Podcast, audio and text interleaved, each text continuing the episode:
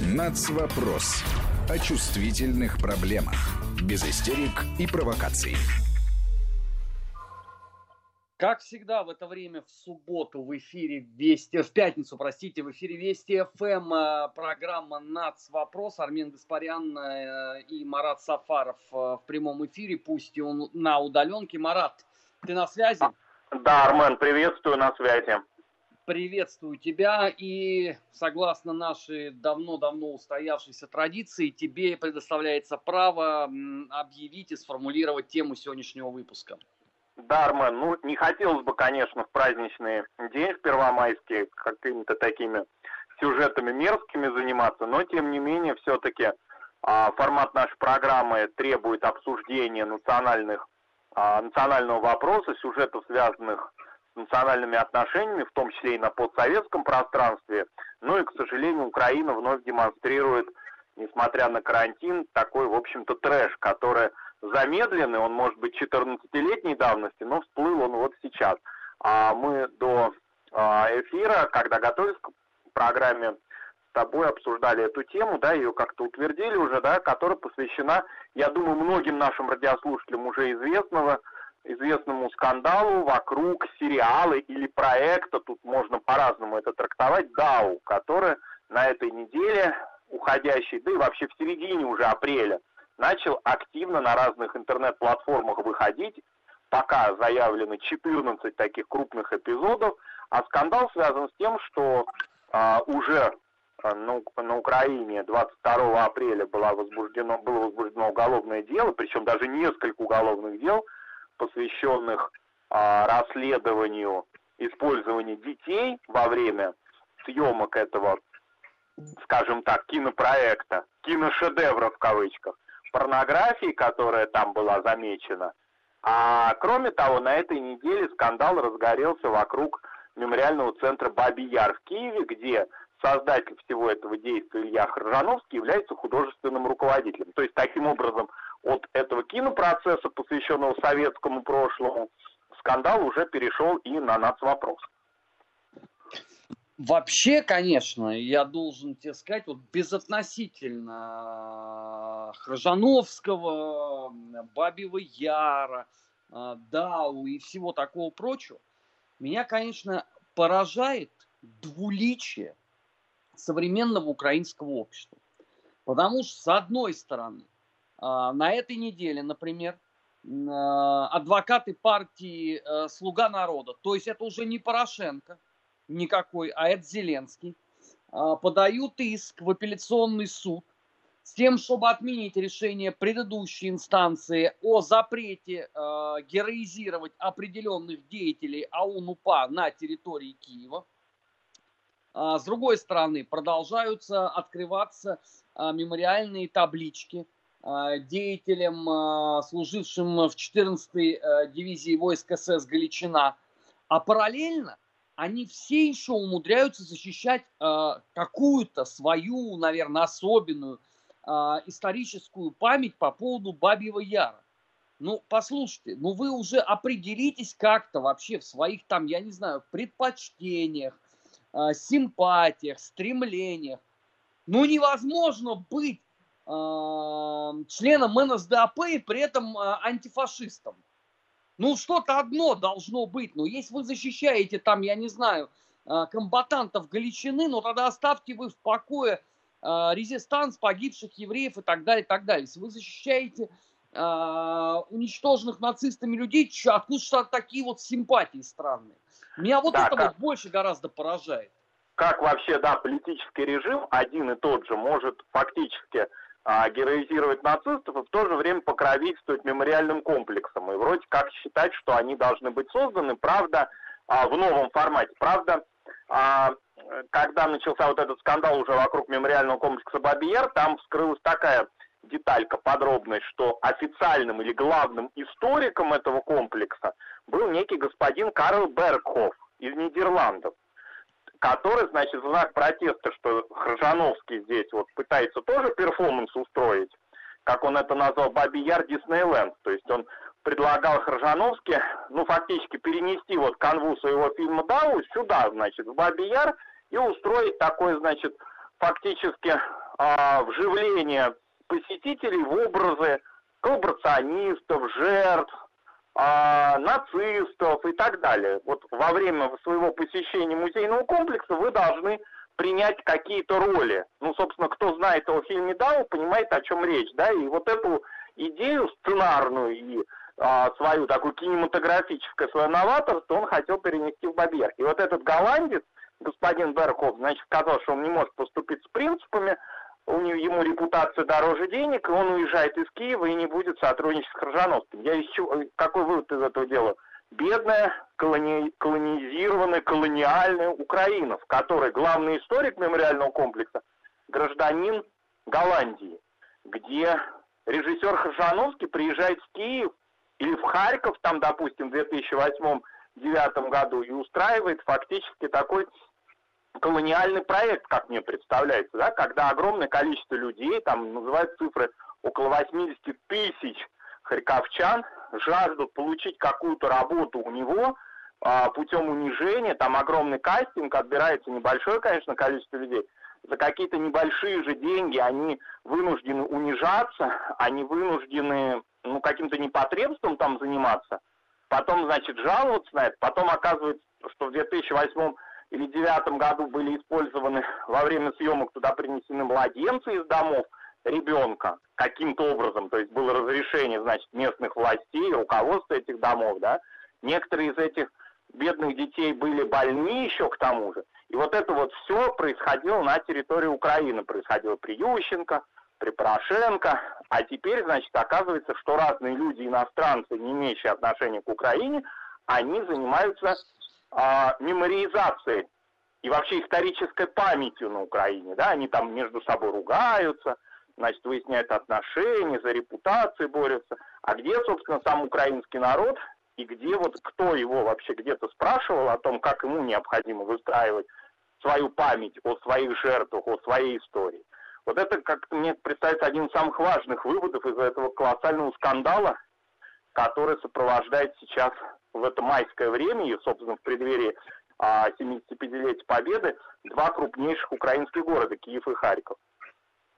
Марат, ты знаешь, э, вот безотносительно э, даже того, что происходит сейчас, э, но вот это так называемое поднятая на недосягаемую высоту принципиальность Карла Беркова вызывает у меня некоторое удивление.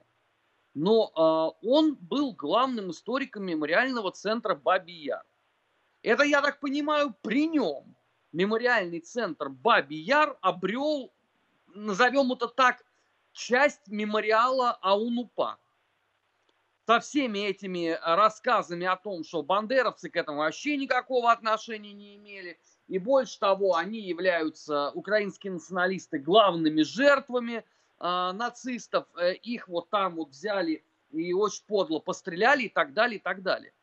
Вот меня просто смущает несколько. А что ж тогда э, господин Берков, э, который сейчас говорит о том, что Э, Баби Яр может э, стать таким Диснейлейдом, э, Диснейлейдом, не возмущался против такого осквернения, когда в одном месте палачи и жертвы.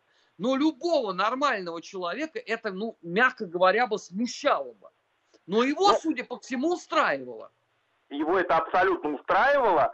А я думаю, что здесь имеет место быть конфликт интересов, потому что, с одной стороны, есть звезда Берхов, да, главный историк, а тут вот вдруг появился как его принято называть, молодой, хотя уж не сильно-то он молодой-то, ему уже сильно за 40, да, художественный руководитель а, Илья Хоржановский. И вроде как-то немножко поменялись, по-видимому, бюджеты, и вообще вот такой вот две звезды не смогли, значит, работать в одном мемориальном комплексе.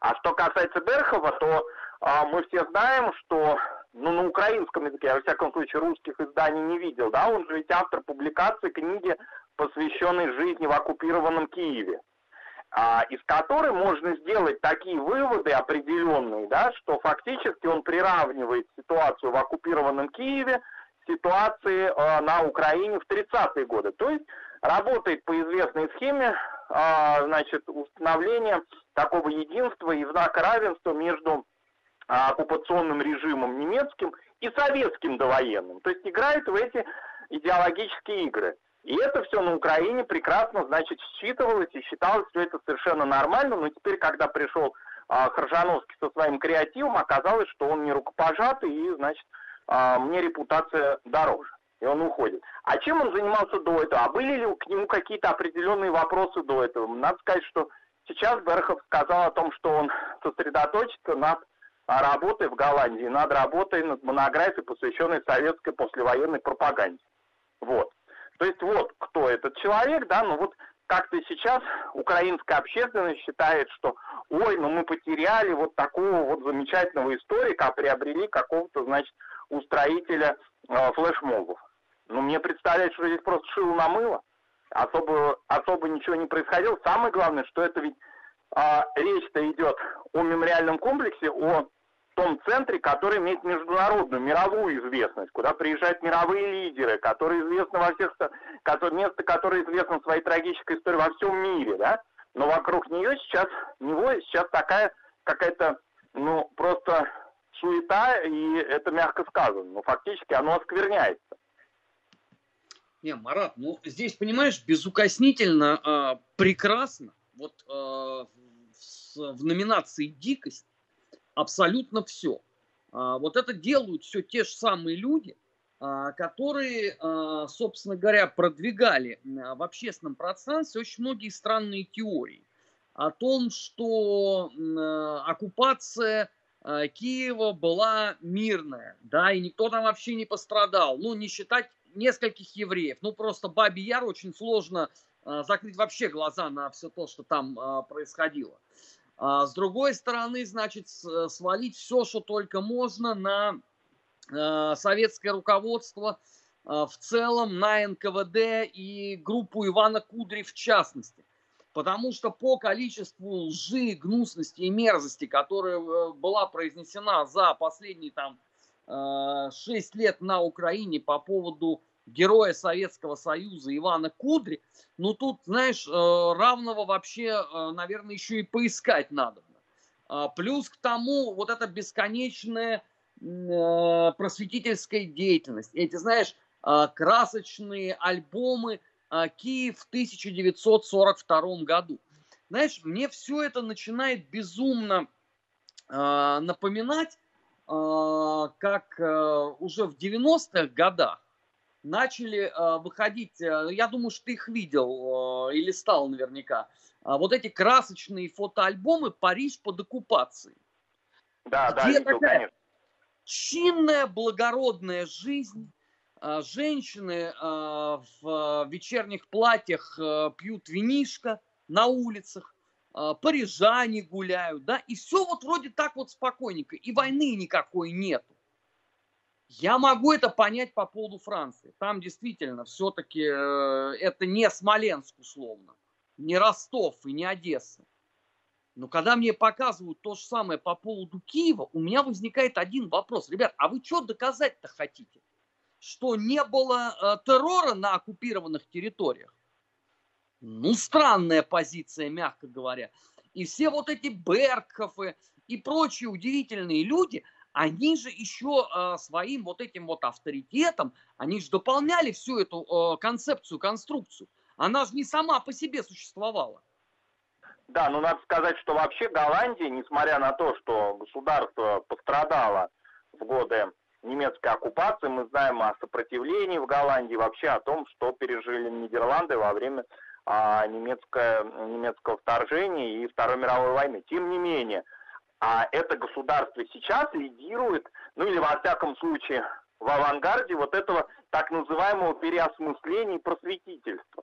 Я очень хорошо помню начало уже нулевых, где-то какой-то, наверное, 2003 или, может быть, даже четвертый год, когда я участвовал в одной конференции педагогической учителей истории, посвященной, а, значит, таким европейским стандартам в образовании. Евроклио такое движение, объединение такое было.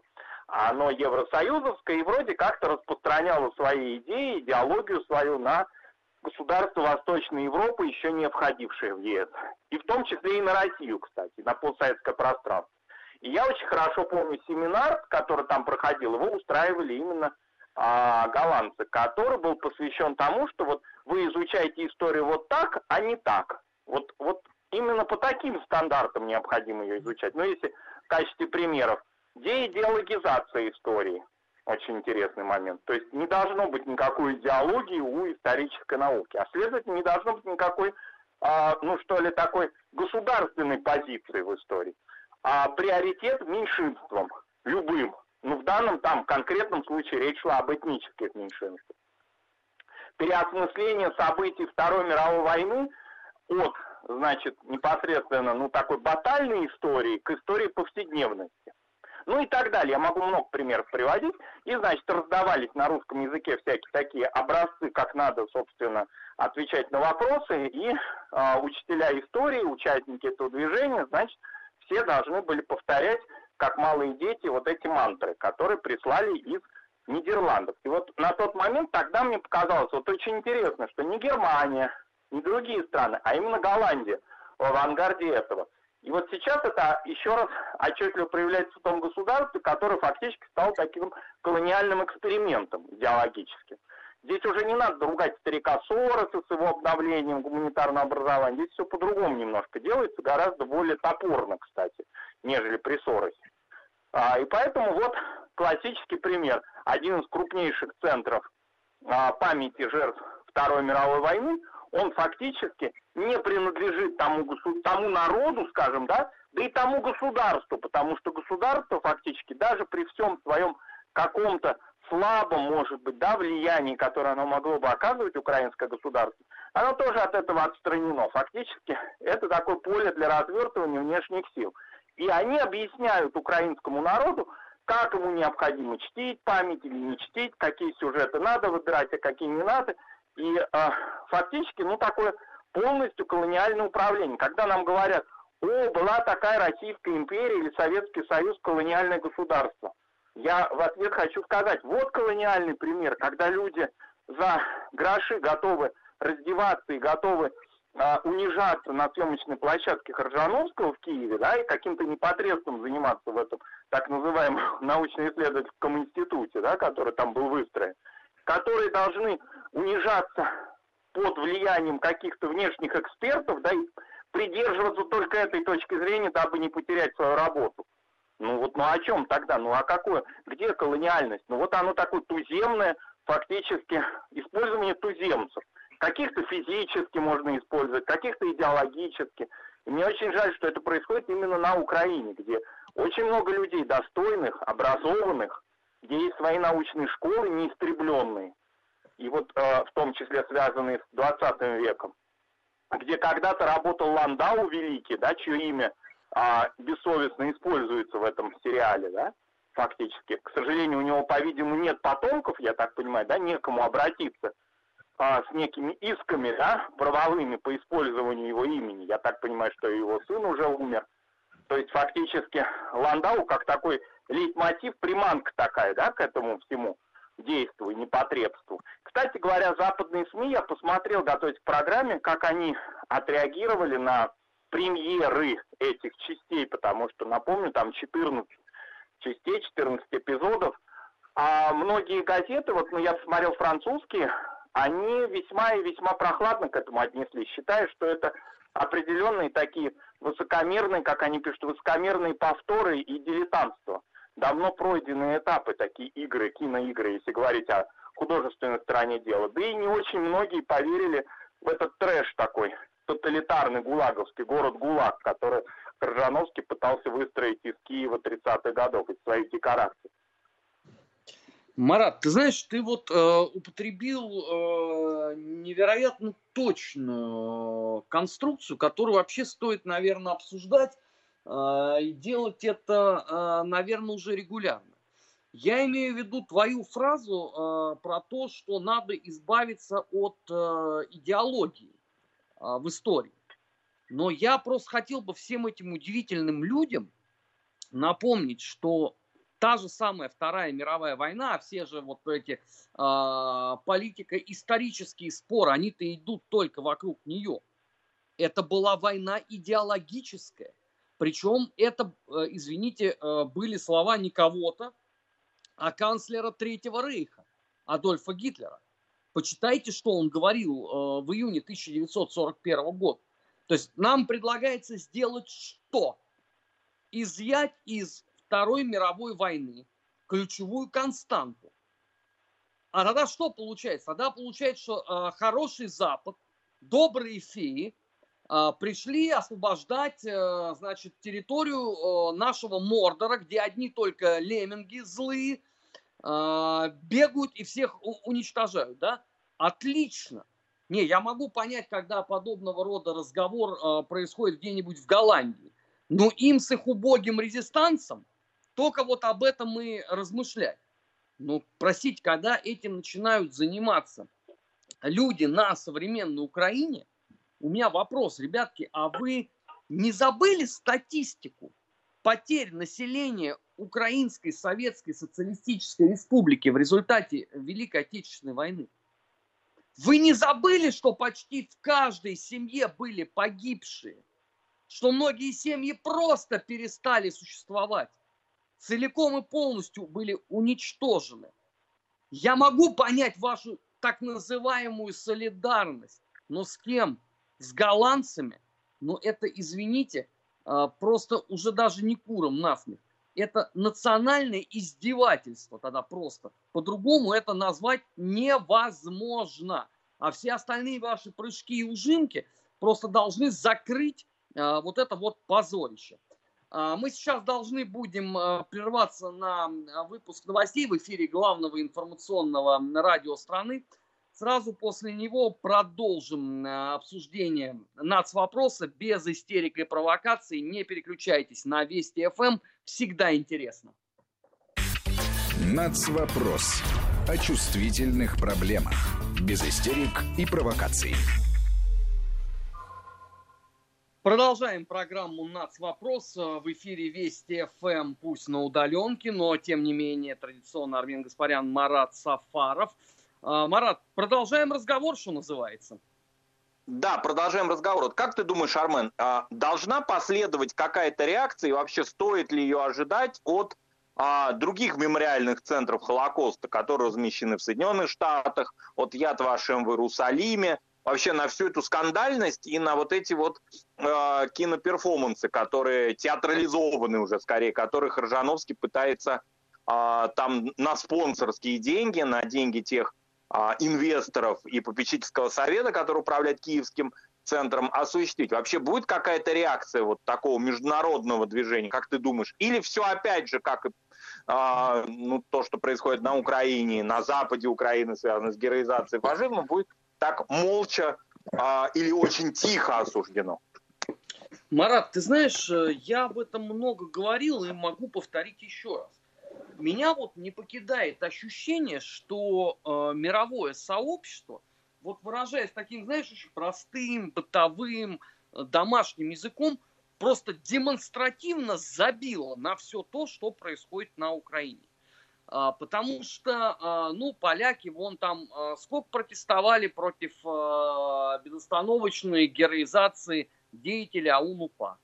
Недели не проходит, чтобы там не открылась какая-нибудь мемориальная доска на западе Украины, не переименовали какой-нибудь хутор в честь очередного бегуна из Галичины под Бродами, не поставили монумент какому-нибудь очередному там связняку подполья УПА.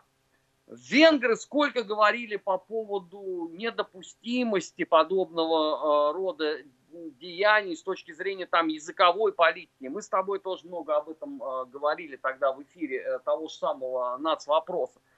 А, руководство Израиля сколько раз делало замечания по поводу всего того, что происходит. Но заметим себе – что реакции нету абсолютно никакой. Ну, вернее, даже не так. Реакция есть, но совсем не такая, которую э, ждало бы мировое сообщество и которую ожидали бы, э, условно, мы с тобой. Там от, от обратного идет. То есть, если вы нас критикуете, ага, очень хорошо. Э, мы, значит, откроем еще больше мемориалов, назовем еще больше там улиц памяти деятелей АУН-УПА. И рано или поздно это все должно было прийти к закономерному результату э, в виде э, мемориальных э, комплексов жертвам Холокоста. Причем я обращаю внимание, сколько раз за последние годы, и мы об этом тоже много с тобой говорили, разные мемориалы расстрелянным, уничтоженным евреям на Украине оскверняются. И заметим себе, что ни разу не был найден и привлечен к ответственности ни один из вандалов. Хотя наверняка сотрудники правоохранительных органов в курсе, кто этим занимается, потому что это прикормленные э, под МВД всякие Си-14 и так далее, и так далее.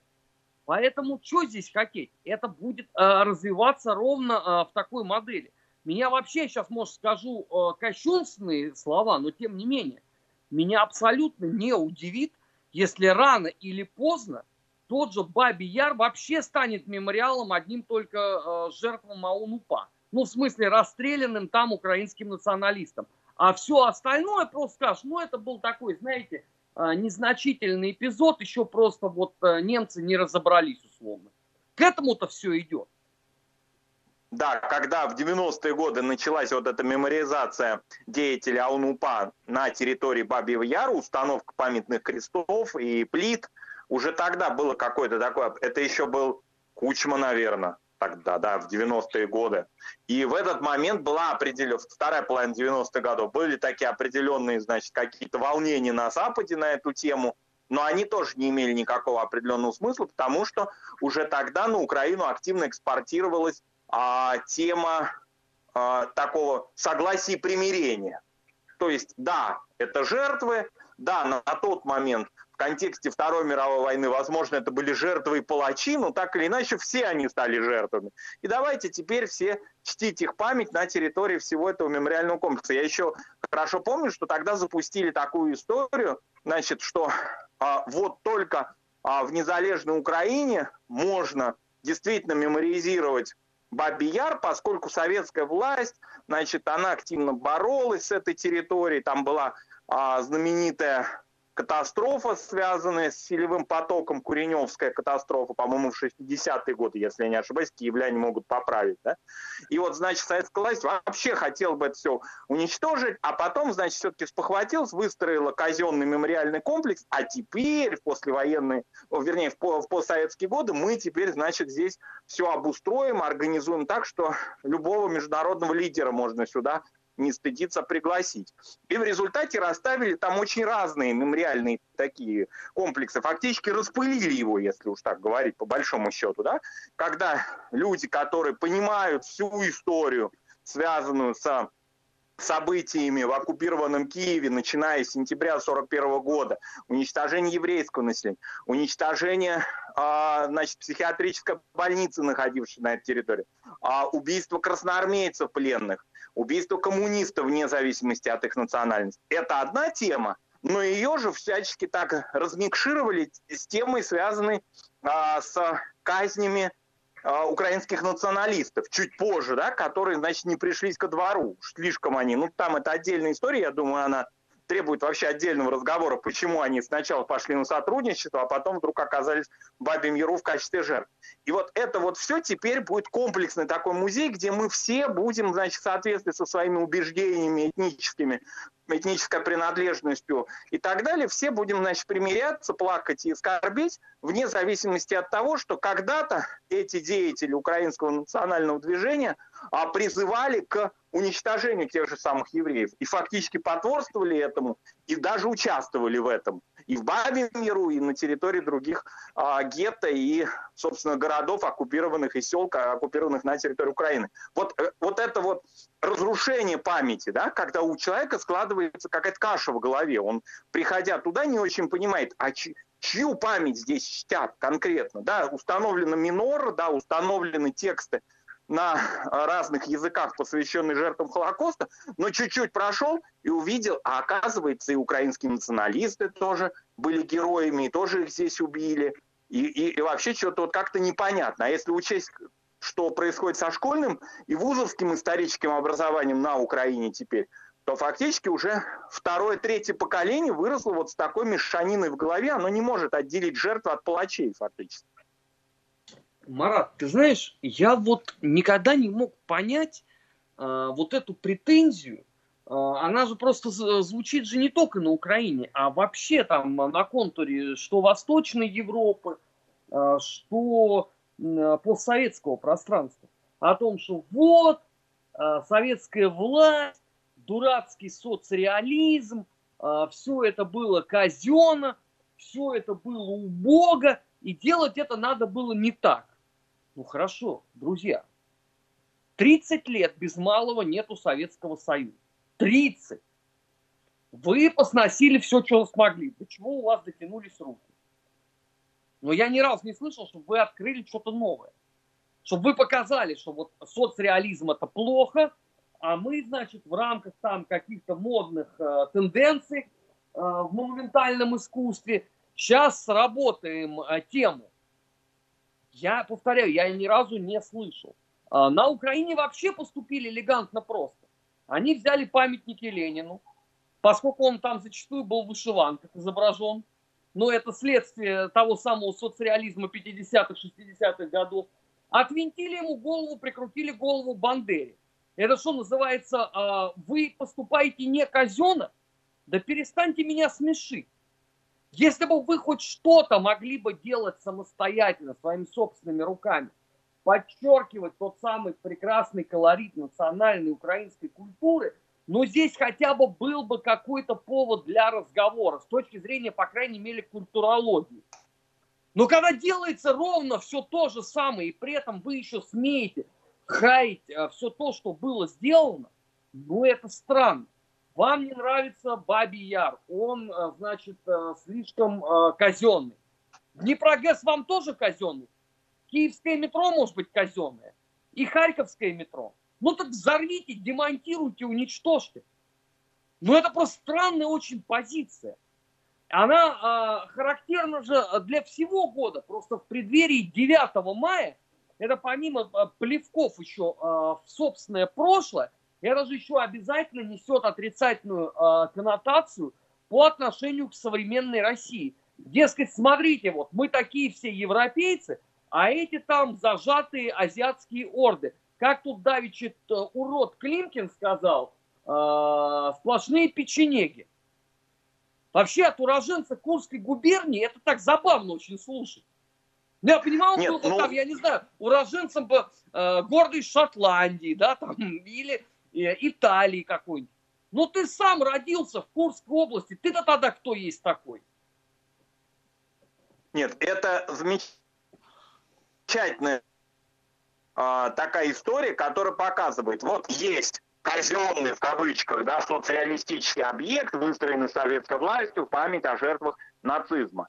А есть другая форма, а сейчас мы будем по-другому. Мы сейчас будем в игры играть на этой территории. Вот где погибали люди, где существуют и в самом музее демонстрируются фотографии детей, женщин, стариков, которых там убивали и которых сбрасывали в эту огромную могилу. А теперь мы на этой могиле поиграем, мы теперь оденемся в костюмы, э, как мы уже в начале программы говорили, и коллаборационистов, и надзирателей, и жертв, и нацистов, и евреев, и все. И вот устроим такой огромный перформанс, и будем, значит, в стрелялки играть, поиграем, вживемся в эти образы, чтобы прочувствовать в себе, что чувствовали жертвы перед последними минутами своей жизни, в последние минуты своей жизни, что чувствовали, значит, садисты-надзиратели. Вот такой проект предлагает Хржановский на этом месте. Я хочу спросить, вот есть центр Симона Визентали, он ищет последних там уже каких-то престарелых, выживших из ума, каких-то маразматов, немецких нацистов и их пособников – это святое дело, я ничуть не отрицаю значение этого центра и его влияния. Ну вот сейчас, здесь и сейчас, в 2020 году предлагается в комплексе, где погибло огромное количество людей и их родственники, а, у некоторых, да, оставшиеся, они живут в разных странах мира, есть общество жертв, которые связаны именно с Киевом или именно с Украиной. Как на это смотрит Центр Визенталь? Как на это смотрит Яд Вашем? Почему он допускает вот эту историю?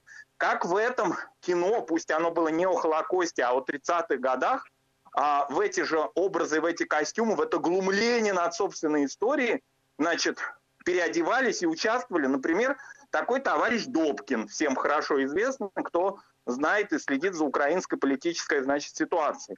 Тогда он был на коне в прямом переносном смысле, да, и играл роль, если я не ошибаюсь, первого секретаря Харьковского горкома Коммунистической партии Украины, да. Тогда он был глава администрации или обл. администрации. Кернес был гор, а он обл, по-моему, так, да. Вот он, значит, переоделся у Хржановского в костюм. Тоже поглумился над своей историей. Гордон, который, Дмитрий Гордон, который на тот момент, напомню, всячески подчеркивал свою, свои такие центристские убеждения и вообще был чуть ли не, э, ну, фактическим таким, ну, не идеологом, конечно, но человеком очень близким ко многим людям из партии регионов. Он тоже там какого-то камбрига поиграл. Вот. А эти люди тогда, в 2008-2009 году, они поучаствовали в этом перформансе, они от этого, кстати, не отказываются, им все понравилось, все замечательно. Ну так о чем мы здесь говорим, если люди, которые олицетворяли власть или власть медийную на Украине, и многие из них остались в нынешнем политическом режиме вполне востребованы, они, собственно говоря, это все одобряют. И тогда возникает вопрос, а кто должен заниматься тогда, ну, каким-то ну, что ли, защитой от лица жертв Холокоста, кто должен фактически быть сейчас, или жертв вообще в широком смысле жертв а, нацизма на территории Украины, кто должен отвечать за это, кто должен фактически нести не ответственность правовую, а нести фактически их голоса сейчас, если на территории Украины нет ни центров, ни порядочных людей, которые смелых, которые могут выступить за это, за то, чтобы фактически эту, эту ересь, это, это, ну, эту грязь из этого центра вывести. Вот каким образом? Есть ли такие? Если международные центры отмалчиваются, если политики журналисты на территории Украины считают, что все хорошо, Крыжановский гений, пусть занимается и в Бабьем Яру. А те, которые подписали письмо, ну да, прямо скажем, это не самые известные деятели украинской культуры, при всем уважении к ним. Я посмотрел, ну, ну, многие мне были известны, а кто-то не очень известен. Это не первые лица Украины, украинской культуры. Это люди, ну, в общем-то, ну, такие, да, они честные, видимо, да, они посчитали необходимым подать свой голос и так далее. Но их голос проигнорирован. Уголовное дело, которое возбуждено, оно совсем по другой теме. Оно по теме сериала. Это не имеет никакого отношения к центру Бабий Яр. Это вот так вот. Мы хотели бы а, чтобы Хржановский этим не занимался, потому что он недостоин и так далее. Но кто вас будет слушать? Вот в этом отношении нет какого-то, нет никакого конкретного голоса или голосов, которые реально могут остановить эти все безобразия. Марат, ну а к этому же все на самом деле методично шло, а, потому что не так давно, еще было, наверное, лет 10 назад, я был просто потрясен до глубины души, когда узнал, что в Варшаве устроили военно-историческую реконструкцию а, подавления Варшавского восстания. Ну, вообще любой человек, который в принципе интересовался этой темой, он понимает весь ужас тех событий, весь драматизм и то кровопролитие, которое там происходило. И поэтому делать из этого перформанс, еще и приглашать туда а, людей со всей Европы, мне это казалось за грань. Но, а, как показала практика, пожалуйста, а, нету, уже не осталось никаких запретных тем. Хочется, можно сделать так. А, та публика, о которой ты говоришь, украинская, знаешь, ну, она же была пожизненно такой. Это ж не то, что вот они вот сейчас там первый раз перековались, да, и вот это должно вызывать у нас ну, скажем, некоторое недопонимание. Но я просто хотел бы напомнить, что у них подавляющее большинство политиков отлично себя чувствовало. Сначала во время Ющенко, со всеми там вытекающими гидностями из его правления. Потом они отлично себя чувствовали во времена Виктора Федоровича Януковича. И в их жизни тоже ничего не поменялось они себя неплохо чувствовали в эпоху Порошенко, и сейчас они себя вполне достойно чувствуют в эпоху Зеленского. Главное, что все они занимаются одним и тем же. Они занимаются извращением национального прошлого собственной страны. Здесь даже не идет речь про вот эти бесконечные у них приступы русофобии. Но эта болезнь пострашнее, чем коронавирус. Коронавирус можно вылечить Русофобию головного мозга нельзя. Украина это вот нынешний отличным образом демонстрирует. Беда-то состоит просто в том, что вот этот вот тренд, он и будет продолжаться. Причем э, безостановочно. И хуже того, он пойдет с увеличением темпов, потому что та достаточно скромная и спокойная реакция, которая последовала вот на этот так называемый проект DAO, показывает, что болезнь, к огромному сожалению, э, принимает затяжной характер. Я не говорю о том, что больной перед смертью потеет, но к тому, к огромному сожалению, все идет. В эфире Вести ФМ была программа «Нас вопрос». Армин Гаспарян и э, Марат Сафаров. Сейчас мы уходим на выпуск новостей. Сразу после него продолжим подводить итоги недели. Недельный отчет. У нас в гостях будет известный политолог Дмитрий Орлов. Не переключайтесь. НАЦ вопрос о чувствительных проблемах. Без истерик и провокаций.